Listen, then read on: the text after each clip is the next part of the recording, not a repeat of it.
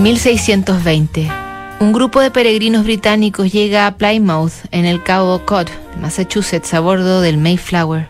La ciudad de Panamá sufre un terremoto que deja cientos de muertos y heridos y graves daños estructurales. Nace la compositora italiana Isabella Leonarda, muere Simon Stevin, el matemático e ingeniero considerado padre de los números negativos, por ser el primero en aceptar como resultado ecuaciones algebraicas. Seis años antes, el rey Jacobo I, con larga historia de romances con jóvenes atractivos, ha conocido a George Villiers, de 21 años, y quedó impresionado, primero por su hermosura, luego impactado por su inteligencia.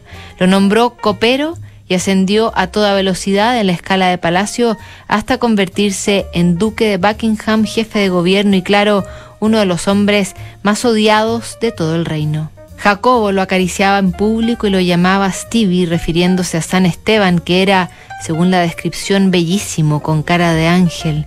El rey reconoció amarlo más que a nadie, sin embargo, le buscó una esposa para que le asegurara un buen pasar y más poder.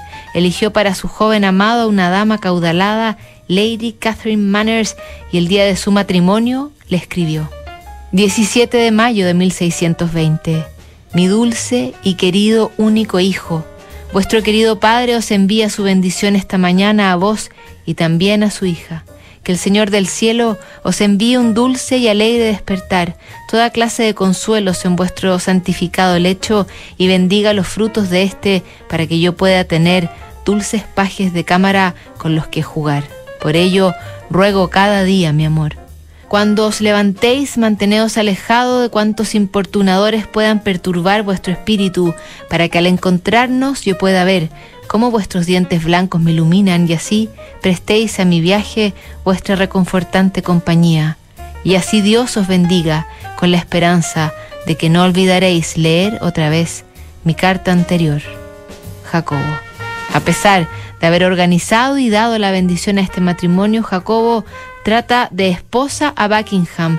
Solía afirmar diciendo, que Dios os bendiga mi dulce hijo y esposa y os permita ser el consuelo de vuestro querido padre y esposo. El duque favorito del rey se hizo amigo de uno de sus hijos que convertido en Carlos I lo mantuvo en los más altos cargos de poder hasta que un oficial descontento y audaz mata al joven favorito del rey Jacobo.